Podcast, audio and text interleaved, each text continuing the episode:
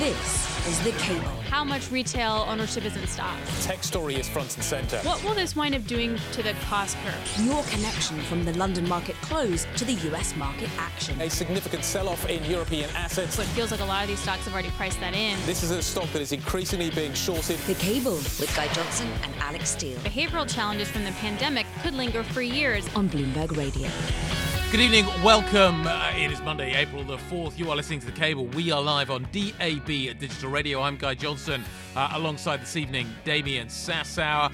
Um, European equity markets fairly well bid today, uh, a little fade into the close. But what is interesting today is you also had European bonds catching a bid, uh, which maybe signals actually lower rates, i.e., yields came lower today. Uh, and you also had energy prices higher. There's a whole load of things going on, but the focus of attention is firmly on where next for the sanctions story. Uh, we also need to talk about what is going on in China. Uh, they are testing 25 million people right now in Shanghai uh, to try and find out how many of them ultimately have coronavirus. We'll talk about all of this throughout the show. As I say, I'm alongside this evening Damian Sassower, who is in New York. Damian, it is increasingly looking likely that energy sanctions are going to be applied to Russia. What are the implications of that?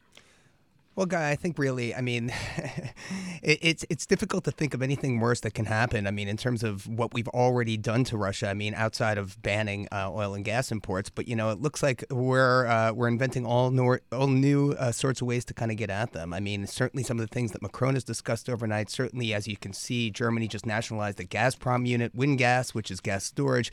You know, I think we're getting to the point here where seizures are in order. I mean, Russian Railways, the uh, Credit Derivatives Determination Committee has been asked to rule if Russian railways uh, indeed triggered a default due to its failure to pay last week. So that's a very big story, something I'm going to be watching really closely here.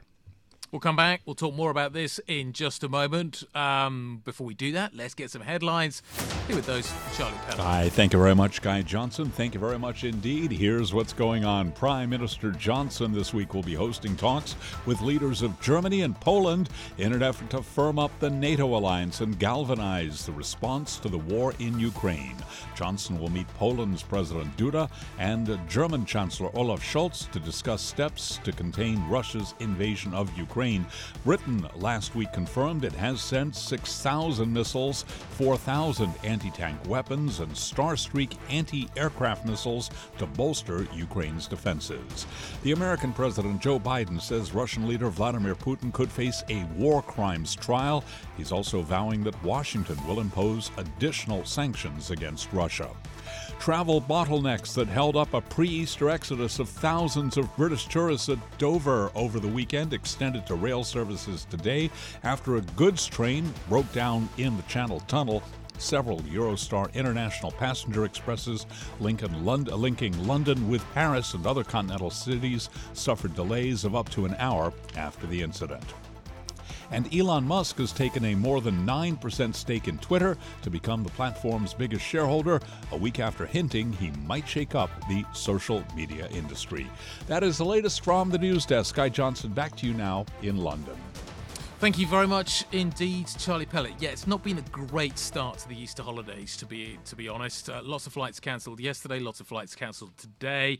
Uh, you've got broken down trains in the Channel Tunnel. It's not going well, particularly as it's absolutely arctic outside. Which doesn't bode particularly well for the rest of the holidays. Let's hope things warm up.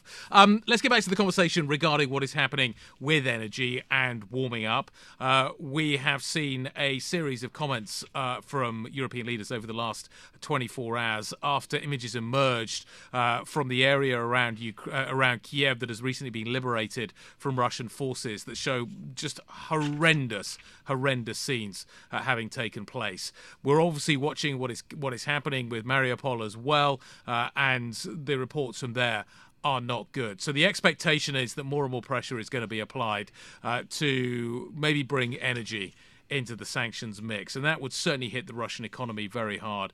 Damian, how hard? I, people people talk about this as being the, the kind of the nuclear option. How hard would this hit the Russian economy? Well, I mean, I think it's going to be very hard. But look, I mean, Russia has nine lives. I mean, the fact of the matter is, if you look at the reserve data, which came out last week, Guy, I mean, 39 billion of reserves Yep. have been eradicated. Obviously, Russia's using those reserves to pay back its creditors, um, among other things, right, to keep the economy humming along. So it, it's really difficult to say just how much is left in the kitty, right? I mean, from where I sit, look, you know, funding concerns are first and foremost. You've got capital exchange controls, you've got events of default, you've got questions around jurisdiction. I mean, think about it. If you're just exiting Russia, if you're McDonald's or you're Pepsi or you're any big corporation, there are so many issues that you need to contend with regarding intellectual property, et cetera. And I think a lot, a lot of these issues are coming home to roost, and certainly a lot of corporates that I speak to here in the U.S. are. It's just not the easiest way to, to kind of extract yourself out of the country at this point. But if, but if you turn the energy, if you t- we're paying the Russians a lot of money at the moment for energy. You remove that those payments, what happens?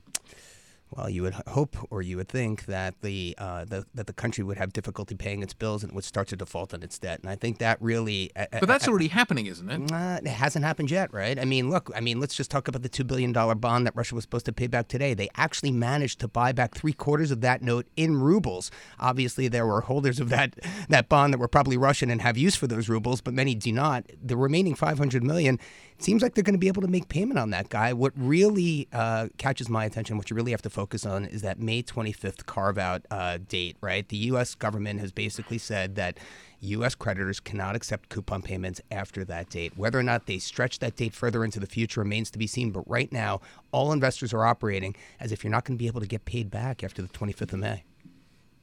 Okay. So, so effectively, we're what, what I'm trying to understand is what effect these are going to have. So, if we're already in a position where where dollar payments are no longer going to be an option, and but we're thinking about cutting off the what what are the dollars that are we that we're sending Russia for gas payments being used for right now? Um, well, you would think it's being used to support their military. You would think it'd be it's being used to support their economy to some extent in terms of subsidies and what have you. But look, I mean, let's just take a step back. You know, this is very different than the 1970s. We talk about, you know, we're comparing, you know, the inflationary price shock of the 70s to where we are today. This time around, it's not just oil; it's food, guy. We talked about this in the past, Yep. and so you know, for me, you know, the deterioration to you know many markets, specifically those low-income countries, they're going to bear the brunt of the pain, in my opinion. I mean, let's just think about it this way, right?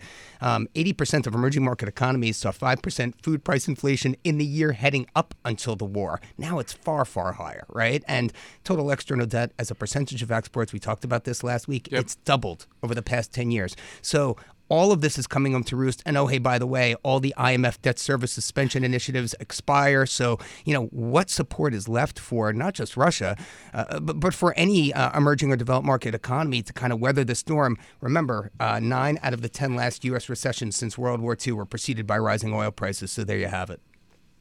and and how is that food being paid for and how are these countries struggling to pay for the food that they want to export from russia well, not only struggling to pay, struggling to receive delivery, right? I mean, if you just look at, I mean, we've mentioned Turkey and Egypt in the past, right? I mean, those are the big consumers of grains out of uh, Ukraine and Russia. You know, there's just no supply there. You know, they just can't get their hands on the food they need.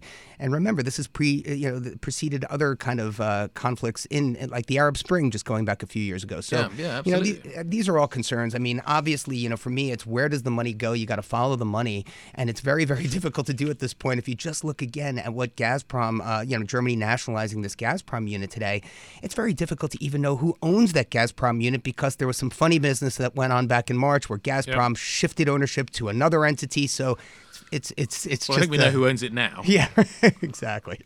um, how many other assets are like that i Well, I mean, you've got to assume that most uh, Russian corporates at this point Yeah. are, are are an extension of the sovereign, you know, and we've looked at Venezuela as kind of a base case for that, right? say, so yeah what's the what's the what's the benchmark here? Right, so, I mean- venezuela looks like an obvious case Severstal, you know, Norilsk, uh, you know, Gazprom, even Lukoil. Lukoil has a huge uh, distribution effort here in the U.S. on the oil side. You know, who knows who owns it now? okay damon's going to stick with us got a good show ahead of us this is bloomberg This is The Cable with Guy Johnson and Alix Steel on Bloomberg Radio. Good evening, welcome back. You're listening to The Cable. Leaders around the world, particularly in Europe and the United States, trying to figure out exactly what to do with the images that we saw coming out of Ukraine over the weekend. Um, the US president landing at Fort McNair a little bit earlier on on Marine One, stepping out purposefully, walking to the cameras, making it very clear his line on this. Vladimir Putin is a war criminal and should be held responsible. He was asked what comes as a result of this. Further sanctions look like they are now inevitable from the United States. But what form will they take? Bloomberg's Annmarie Hordern joins us now. Annmarie, the president unequivocal. Vladimir Putin is a war criminal. Now what? Yeah, he repeats that. He said that a few weeks ago in Poland. He called him a butcher. Today he said what's going on is brutal. He said this guy is brutal. What's happening in uh, is outrageous, and everyone's seen it, and he should be held accountable. He said that there will be more sanctions, but that was it. Didn't detail what those sanctions would be. Uh, the Washington Post was talking about the fact that the officials potentially are going to intensify some of the sanctions. There are sectors that they haven't gone after yet, notably mining, transportation, and also some in the financial sector, right? Because there are some banks, of course, that are continuing to do to operate in terms of the trade for the European fossil fuel gas flow. So potentially these could be uh, avenues the U.S. would take, and then also, of course, a number of individuals you know, Annmarie, we had two really interesting elections over the weekend, right? We had Hungary and Serbia, you know, and we had Prime Minister Viktor Orban in Hungary reelected to his fourth consecutive term. We know that he's, you know, kind of um, uh, allied himself in many ways, shapes, and forms to Russia and to Vladimir Putin. And then Serbian President Alexander Vucic reelected to five more years. I mean, what's the EU's response to this? Do they look at this as a setback, or is this something that um, that goes way deeper? I think they're probably prepared for this um, and at the same time, they have been having to deal with these two individuals who do slant themselves uh, at many a times towards Moscow. And we should note that President Vladimir Putin was one of the first world leaders to call them both and congratulate them. But I think you're going to see as the weeks progress, continuous divide, uh, a continuous divide within Europe between Western Europe and Eastern Europe, and that really, that really is showing up already when it comes to going after the lifeline of the Russian economy, going after the fossil fuel sector in Russia. You know, Lithuania, yes, it's tiny, but they unilaterally came out and said, we're going to cut off the flows. Poland has asked the EU to do so. Latvia says they should do so. But what is it going to take to get Germany to that level? Uh, potentially morally, they would like to be there, but economically yeah. and infrastructure wise, they, they're just not there yet how much pressure is coming out of Washington, out of the White House, out of Congress for Germany to do more?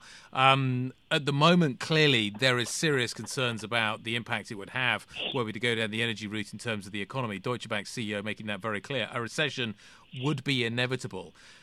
Is there anything Washington can do at this point to help?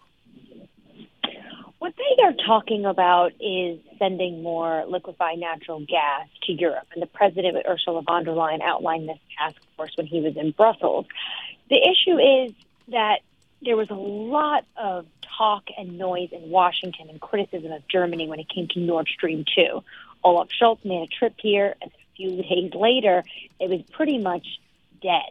Nord Stream 2 is now benched for the foreseeable future after that, I think there's an understanding in the administration that they need to or want to aid Germany as much as they can, but they do understand that it's not a light switch. It cannot just be changed overnight.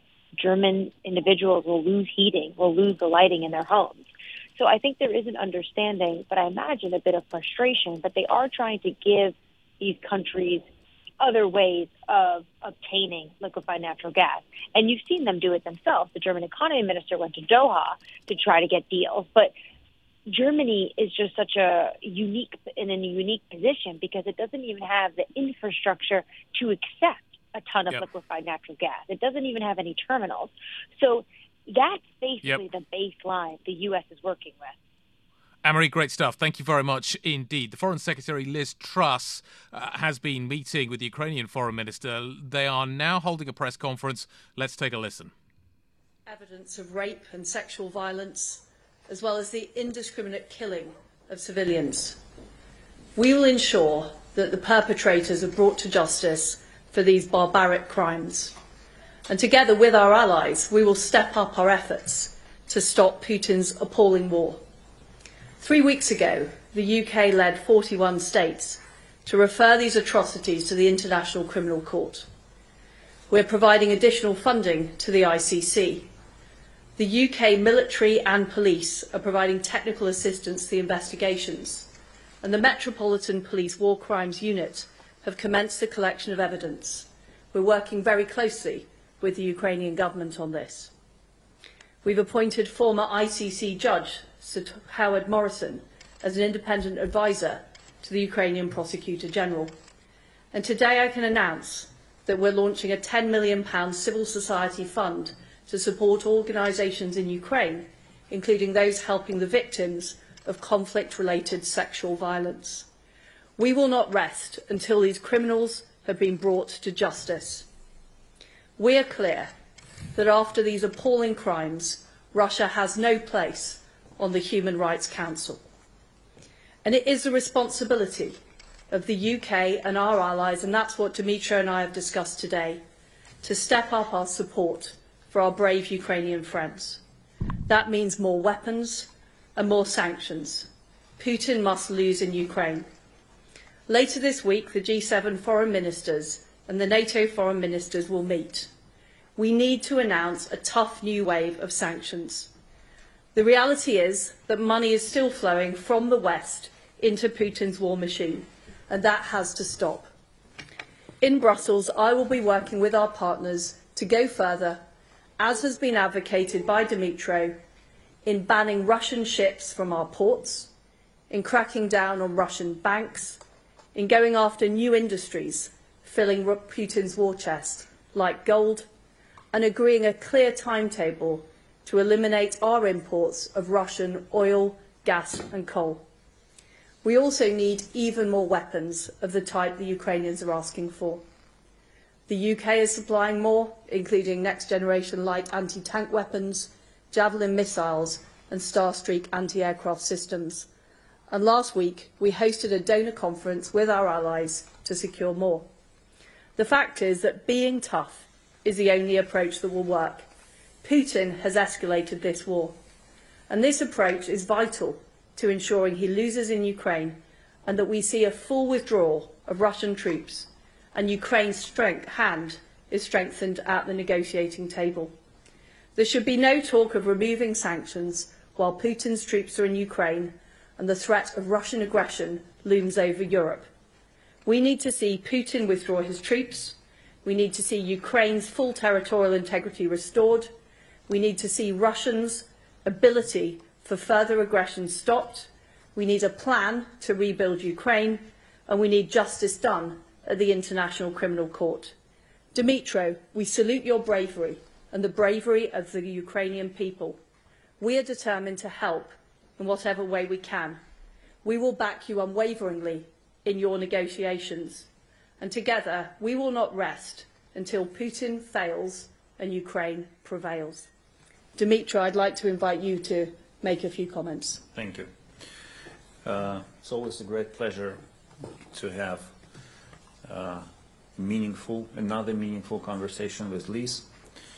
Uh, I regret uh, we're not seeing each other in Kiev, uh, but I hope I will be able to host you in Kiev soon.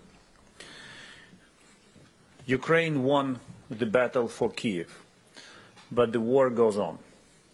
We are preparing for the new large-scale offensive by Russia in eastern Ukraine. They will try to capture more territories in Donetsk and Lugansk region, regions. They will try to entrench and root themselves in the Kherson region. They will try to capture bleeding Mariupol. What you've seen, the horrors that we've seen in Bucha are just uh, a tip of the iceberg of all the crimes that have been committed by Russian army in the territory of Ukraine so far.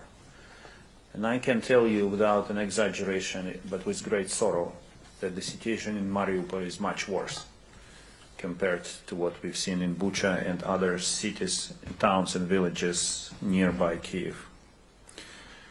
Horrors of Bucha, Mariupol and other places demand serious G7, and EU sanctions.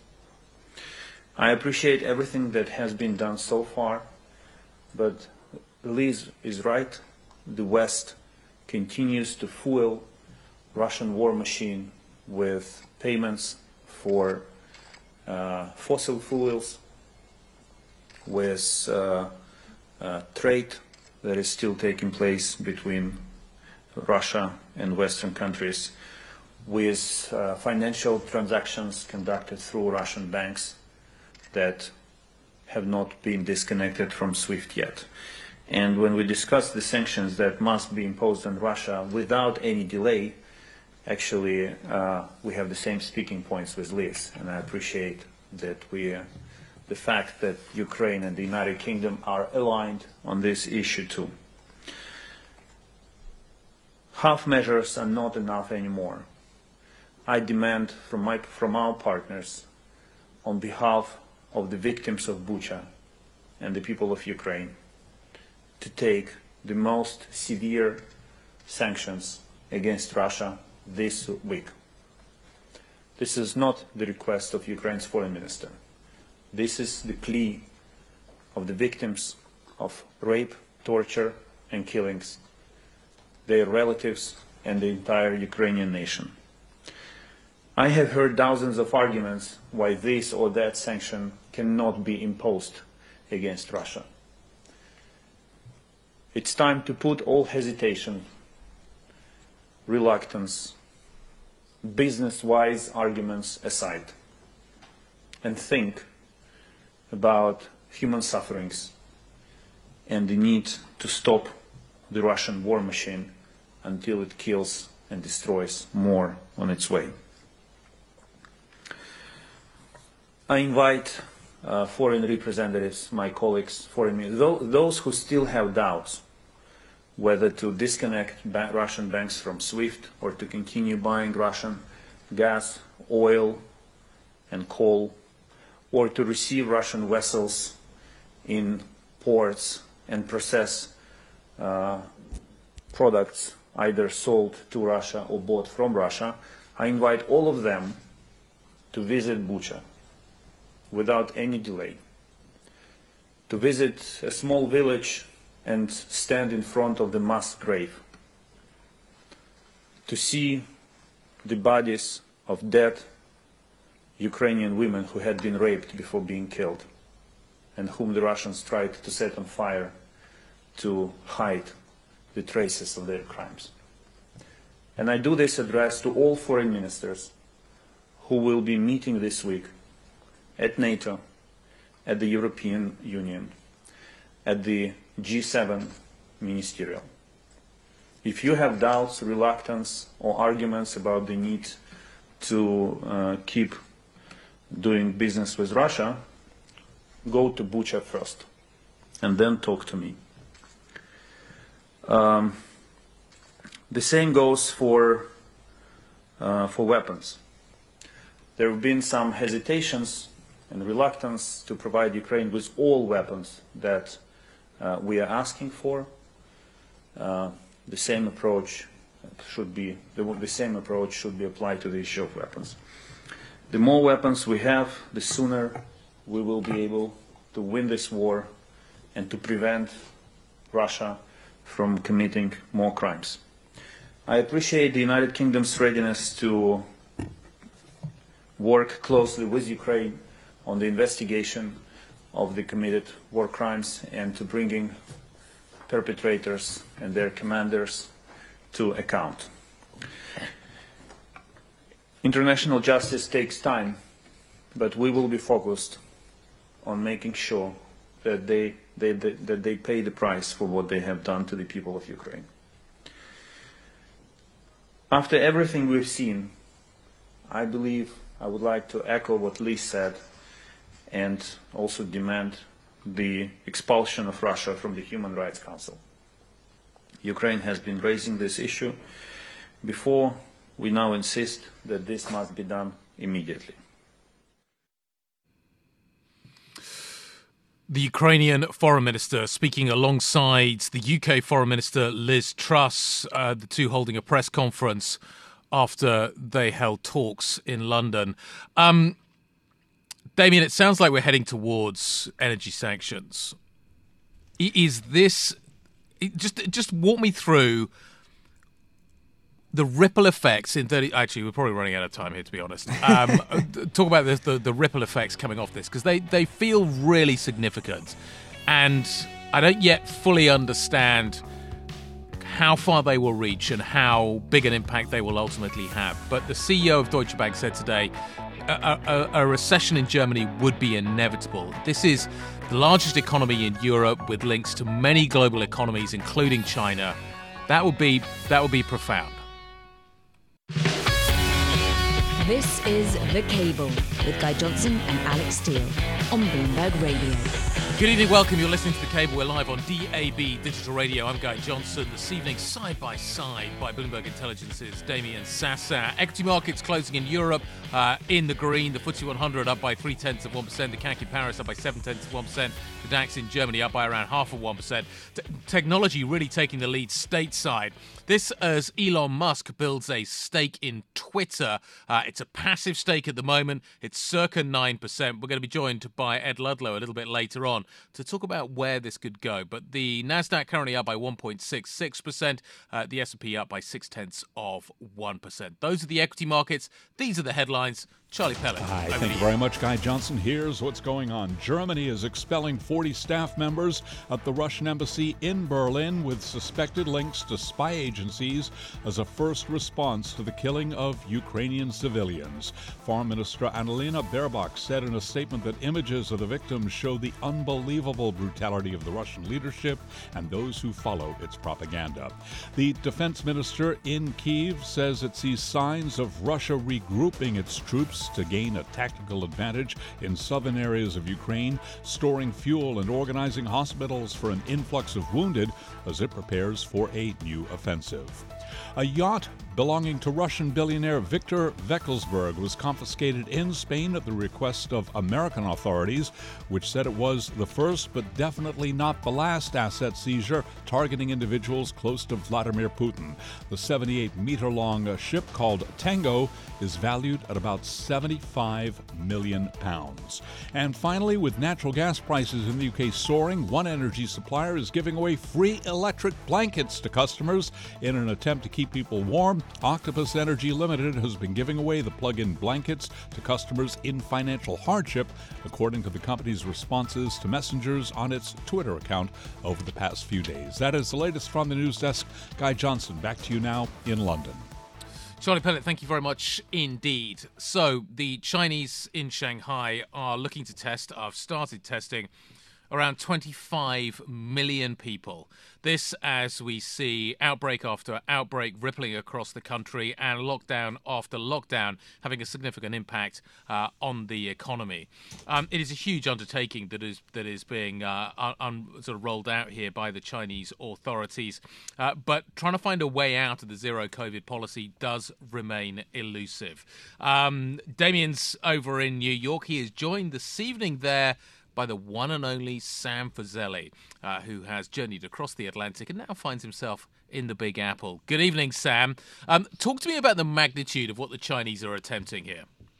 Good evening, Guy. I think, uh, well, obviously, uh, there's been nothing like it, um, at least over here in the West, in terms of that level of rollout of official tests. So this is something that. Um, I have to say I take my hat off to the Chinese for the for their ability to do this kind of thing, and, and what we're also hopeful for is that once they've got a one of these vaccines that um, gives a strong boost to uh, folks, they'd be able to do a phenomenal rollout just like they're doing with these tests. Hopefully, it'll work out. Damian, what effect is this having? I, what is your read of the situation in Shanghai? Well, I mean, we know it's what effect it's having. I mean, the, the China PMI just went into contractionary territory. I mean, if you look at what um, what's going on in terms of tourism, I mean, China at one point accounted for 17% of the world's international tourism. That's pre-pandemic, and it's nowhere near that right now. So clearly, you know, these lockdowns and certainly the ones in Shanghai and Shenzhen are really having a, a very large impact. You know, Sam, for me, my question is, you know, we see what's going on in, in China. We know that China just a approved uh, Pfizer's drug. We know that they've just, I think, um, sent, um, uh, they've approved two new mRNA vaccines for, for, for trials there. You know, is this the end of China's kind of homegrown um, sort of soup that they've been cooking in order to kind of combat the virus? Are they going to now kind of pivot more toward some of the leaders we've seen in the space, some of the people externally in terms of uh, combating the virus? Is that something we can expect going forward? Well, I, suggested that is something that they should be doing, at, at least for vaccines. But it seems like that currently they want to keep running with the homebrew. These two mRNA vaccines that you refer to are both homemade. Now, there's nothing magic about what the European and the US um, companies did that China can't do. They have fantastic science. The point is, the, the crux of it comes down to this for me, Damian. We know exactly what to expect if you've had two shots of something, including Coronavac, and then you get a booster from an mRNA vaccine from either Pfizer BioNTech or Moderna. We know what happens. We know its effectiveness in preventing disease. And no point carrying on and measuring antibodies, etc. They're not perfect surrogates for the effectiveness of these vaccines. So there is a risk that China does this. Get those vaccines approved in a few months' time, however long it takes to do the trials, which is a long time to wait while yeah. they play whack a mole with the tests, right? So yeah why not just run with getting 100 million, 200 million shots of a BioNTech vaccine, which they've been looking at for six months in terms of their yeah. own approval process? Damian, is that politically possible, do you think? Uh, well, at this point, you know, your guess is as good as mine. You know, I would think yes. I would think yeah, absolutely, it would be uh, yeah. politically viable. But you know, it's an, it's anyone's guess. Look, I mean, China's going to stick with its zero COVID policy in my mind.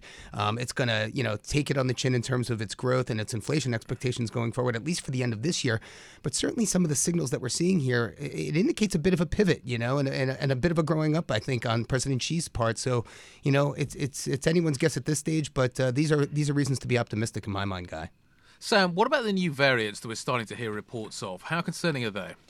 Yeah, you know, um, guy, variants aren't variants until they're really troublesome variants. And currently, there's no. I mean, they, they, as we've said before, variants virus, of concern. Variants of concern, exactly. They are not designated as that.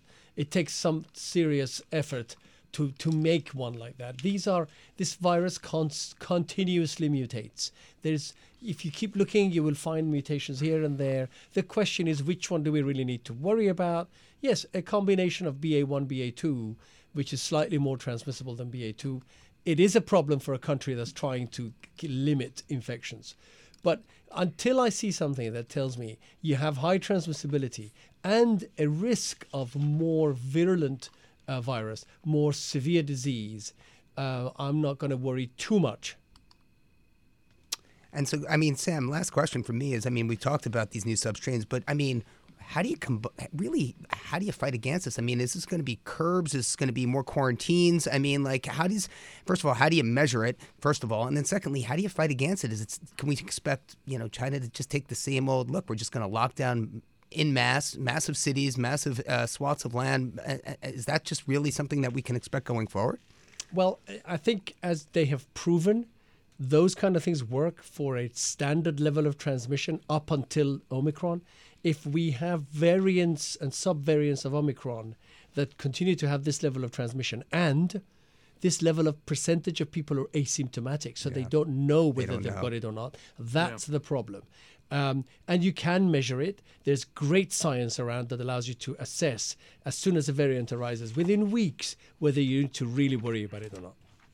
Sam, um, what else is going on elsewhere? So we're very much focused on on China at the moment, and we know that that actually rates in Europe are relatively high. But just give us: are there any other areas of concern right now? What is what's going on in in South America? What's happening in sub-Saharan Africa? What's the the broader picture here? Yeah, so I think most of the world is that that has had some access to vaccines. Yeah. is is trying to to to live with the virus. Everybody's trying to do that. We've vaccinated a whole lot of people. We've boosted a whole lot of people. Can we live with the virus and not break our healthcare system? That's what but, we're but experimenting in many places. But what's happened? South Africa has always been an area of concern for me. We've got a huge HIV population, which means that the potential for variants emerging from there, as we've seen in the past, is is significant. How how, how vaccinated is the South African population now? Yeah, that's got a lot better in the past uh, few months since, excuse me, since the breakout of Omicron. But I have to tell you, Guy, that they have excellent science and excellent genomics. Proven by the fact of, of, of how quickly they identified Omicron. But let's not forget, we talk about vaccinated areas. There's huge areas of, of Africa which are still not vaccinated. Yeah. We don't really know the, the, the depth of the problem that they're facing. And how much of a worry is that? Because, as I say, I, areas with high HIV populations have in the past been breeding grounds for variants. Yeah, they have, but but honestly, if you look at where variants have come from, and one we had Alpha came out of the UK, right? That's that's at least the current thinking. They don't necessarily go hand in hand with where there's high transmission, because what you need is that one patient um, who has immune suppression, who has a virus that's essentially living in a training ground for a year, six months, and testing out various mutations that created Omicron, that created Alpha. So that's where where you have issue. You know, we had huge amounts of transmission in the U.S. It didn't create a new variant that really took off and did anything. The, the, the issue is a lot less about that, in my view, than the problem with immunosuppressed people. You know, Damian, yeah. Just just uh, just to follow up on that, uh, and then maybe jump in. The the West has largely largely recovered from from um, COVID. We, we're now much more firmly, firmly focused on what is happening in the war in Ukraine. The the the fiscal response, the monetary response was, was absolutely enormous. Can the same be said elsewhere? So that's interesting. You know what we're seeing in emerging markets, you know they were the first to move. They were the first to move in terms of their central banks raising rates to fight inflation. But of late, Guy, we've seen some very interesting changes. We've seen what I like to call dovish policy hikes, meaning the market is expecting some of these central banks to hike even more than they're actually delivering. This is the first time that's happened. We saw that last week with um, with Chile. We saw it with Colombia. You know, so I mean, we've got Peru coming up this week. The markets are expecting 50 basis points. They may not get that. So what that tells me is that these economies are hurting because obviously they've raised rates. They're choking off future growth, and now they're finally beginning to scale that back and sort of trying to wind that back a bit. And so that's something that you have to keep an eye on because if inflation remains hot, continues to rise at this pace, it's going to be very difficult for these economies. Uh, and sorry, you were going to jump in actually and ask Sam a question. So let me. Oh no no no! I, yeah no, I was just going to ask Sam uh, what he's having for lunch today because I I never get to see him anymore uh, when he's when he's over here in New York. All, all I can say is that if, if it involves lunch, it usually with Sam involves a nice bottle of red wine. uh, I wish I wish no no no I can't. With jet lag, a bottle of red wine would be the end of me for the rest of the day. No, my great friend and colleague Odd Gerspacher, who runs the U.S. research team, is going to get me a salad. Mm. How was the flight? Just out of it, out of curiosity, because this is something I, I haven't flown across the Atlantic yet since since the outbreak. How, how was it? You came on Air France. You've still got to wear masks on Air France. I, I imagine you would wear one anyway. But how was the experience? Yeah, you know what? Actually, after a while, you forget the mask is there. And I found a good trick of actually putting the elastic around my ear, uh, my headphones, so that I could Isn't that watch whatever Sorry, movie yeah. I wanted. But the only problem I had, which I think was psychological, was when I lay down to have a little sleep. It was tough to breathe, and that was weird because I just did not expect that. You would expect when you lie down to have, you know, not that much breathing requirement because you're not awake. So, but anyway, that was that was a bit weird. I I, I found that out. It's going to be interesting to see I, cause, because basically what we've had is the recovery pretty much um, in terms of the ability to travel across the North Atlantic, but it doesn't exist to Asia yet. I, if that continue, this is a genuine question, Damian. If that continues, does that have a? Would you expect that to have a meaningful impact in terms of economic progress, or do you think we've moved to the point where actually everything is so virtual now that you can conduct business, and if the routes are closed, you can still do what you need to do? Well, you know, it's interesting. You know, I've been looking at a lot of, uh, you know, now that Russia's closed its airspace, and quite frankly, the West has closed its airspace to Russia. You know, you, have heard about these uh, stories about a, a, flight from Helsinki to Tokyo. It takes another three hours, right? Yeah, it has amazing. to fly over the North Pole. So, I mean, certainly the economic impact, or certainly the financial impact to these, uh, to, to, to, to, to airlines, and, and quite frankly, to anyone who's got to travel on them in order to do business or to travel, just more generally speaking, it's going to have a pretty big impact, I think, economically speaking. But for me, you know, think about Russia. Russia's accounted for a large percentage of travel to places like Turkey, Cyprus, the Maldives, Egypt, you name it, even Thailand and Vietnam to some extent. And so, you know, for me, the question is what is the impact that this war in Ukraine is going to have on tourism to those destinations, you know, and I think, yeah. you know, those destinations, as we rightly know, God, they, they rely on tourism. That's a very big part of their economy, of their economic input. So, yeah, you know, it's uh, it's going to be painful, I think. Well, if you need to get into to Turkey, uh, sorry, into Russia, you've basically at the moment got to go via the Gulf, or you've got to go via Turkey. um, which tells you that you can still fly from Russia out into into Turkey, into the Gulf. And I have to say, like I've got, got many friends that live in the Gulf, and, and they continue to say that certainly there are significant numbers of Russian tourists. So that trade is certainly continuing. If we continue to see some of these alarming pictures emerging from the from from around Kiev, uh, and I suspect we're going to see them coming out of Mariupol, uh, I wonder how tenable that ultimately is. Uh, but uh, certainly cause for concern. Sam, enjoy the trip. I want to hear all about it when you get back. Uh, Sam Fazeli joining us on the, the latest out of China in terms of what is happening there uh, with coronavirus. Up next, Elon Musk taking a significant stake in Twitter. What does that mean? We'll talk next. This is Bloomberg.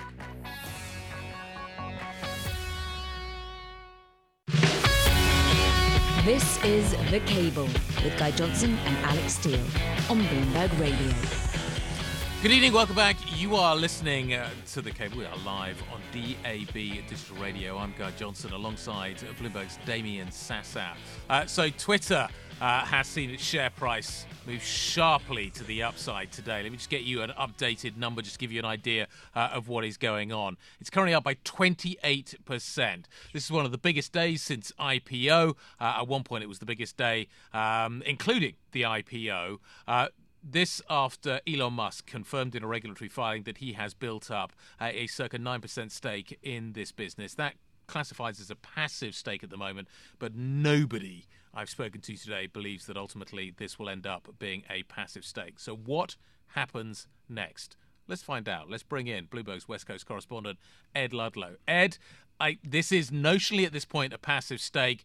What happens next? Have you spoken to anybody that believes that Elon Musk is going to be hands off? Yeah, I like that notionally a passive stake. I mean, we call it a passive stake because it was disclosed in a 13G filing, and I'm sorry that we had to get so quickly into the doldrums of SEC regulation, but you become eligible for a 13G filing through exemptions, right? So the exemptions are that the stake is more than 5%, but less than 20% of the company, and that there's no stated ambition to have uh, to exert any control over the company's operations. That's what makes a filer eligible for a 13G. It's worth pointing out that lots of investors initially file 13Gs and then have talks with management and they're forced to file a 13D, which is a filing that an activist investor would use. But the date of the filing is so crucial, right, Guy? It was March 14th. And what we know about Elon Musk's grievances for the Twitter platform and, and its use as a communication tool were tweeted by him on March 25th, March 26th um, 11 days later. So this, when he made those comments, he had already obtained the stake. So Ed, we know that Elon Musk is basically claiming that Twitter is failing to deliver on free speech, right? I mean, I think that's right. what you're referring to there. You know, so my question is then what changes will he push for here? I mean, if he is indeed obviously going to take an active stake you know, I think we, we don't know. We take him on face value that he genuinely cares about freedom of speech. You know, he raised the question with his Twitter followers in that poll whether, you know, Twitter did a good job as a platform in protecting free speech. He kind of followed up to say that, you know, he wanted to push for significant changes and he'd even consider his own social media platform, right? Um, but we don't know anything beyond that. You know, there's been no engagement from Twitter. It's not like he does the rounds of media interviews to explain his decision. He's he has tweeted so far this morning saying, "Oh hi, lol." So you know, like, w- what are you supposed to read into that? In terms of what this means for the other businesses, he's got a space business, he's got a boring business, he's got a car company. Goes by the name of Tesla. Should we assume, and Tesla had its numbers out today in terms of deliveries. Right is this a zero sum game? If if Elon Musk was to focus on this platform and he's pretty engaged with it, you only got to look at what right. happened over the weekend. This is something he clearly cares about. Is there any fear that that Tesla would lose out? Tesla is executing pretty well right now, but Elon Musk is is kind of having a big impact on that. It's interesting. Interesting. This Twitter stake is Elon Musk's only uh, stake in a public company outside of Tesla, right? But he has ownership and leadership of a number of companies, including SpaceX, which occupies a large amount of his time. But there's also the Boring Company, the Tunnel Company, um, and also you know his brain implant company as well. And there's been this two points over the kind of history of covering Elon Musk. Books written about it, lots of media reports. He's a micromanager, right? His job title is not just CEO of SpaceX and Tesla, but also chief engineer of those products. And he, you know, has a reputation for sort of being very involved on the front lines of developing those products. And to date, he's been able to pull it off by living on a, a jet plane going between Berlin and Shanghai and uh, Austin now, increasingly separate away from California. And there's no evidence on the performance of those businesses that they've been impacted or any fetters have come because of the multitude of roles that he holds.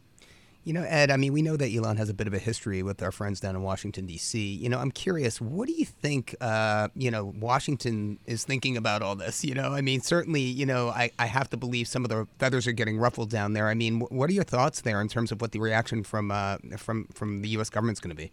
Yeah, there's two there's two sides to that relationship, right? There's a relationship with regulators. You know, Elon Musk's relationship with the SEC is tense to say the least. They're involved in kind of a back and forth, not just over the existing 2018 agreement where Musk is supposed to have his tweets vetted by.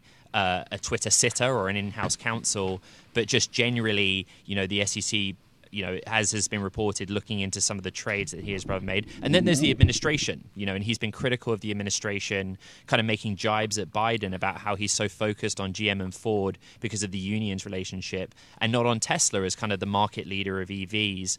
Um, and he's quick to point out, you know, he tweeted at Biden a number of times saying it's spelled T E S L A, right? It's spelled Tesla on in response to kind of Biden comments talking about GM and Ford's progress on EVs to date. So it's fractious, um, but let's be honest, he, he doesn't give a damn. Uh, no. I, in the past, other media owners have suffered. You've seen the impact on AWS um, during the previous administration when when uh, the New York Times didn't do exactly what Donald Trump wanted them to say.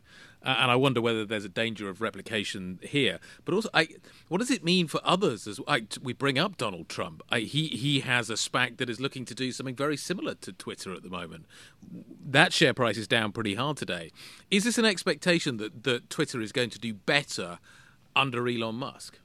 You, I mean, just going off the share reaction, you'd have to say so, right? We're up 28%, the biggest jump since his IPO in, in t- 2013. It's, of course, not the first time we've been talking about Twitter in the context of an investor, a, an activist, let's be honest, Elliott, an activist investor in the end of 2021. And ultimately, what happened is Jack Dorsey stood down as CEO and Parag Agrawal took over as CEO, the former CTO. Um, and, you know, we keep calling this a passive stake, but Musk did tweet after taking the stake on March 14th that effectively he wanted to affect change on the Twitter platform. He's been critical of mainstream media, right? He's tweeted, I only f- follow certain journalists. He's not big fans of certain media outlets. He's critical of Jeff Bezos' ownership of the Washington Post. So let's see what happens. That's the right outlet, yeah. Washington Post. Got that one around, around the wrong way. Ed, we'll leave it there. Thank you very much indeed. Twitter currently trading up by 28, nearly 29% on the back of this news. Hope you enjoyed the show with Damian and myself. This was The Cable. This is Bloomberg.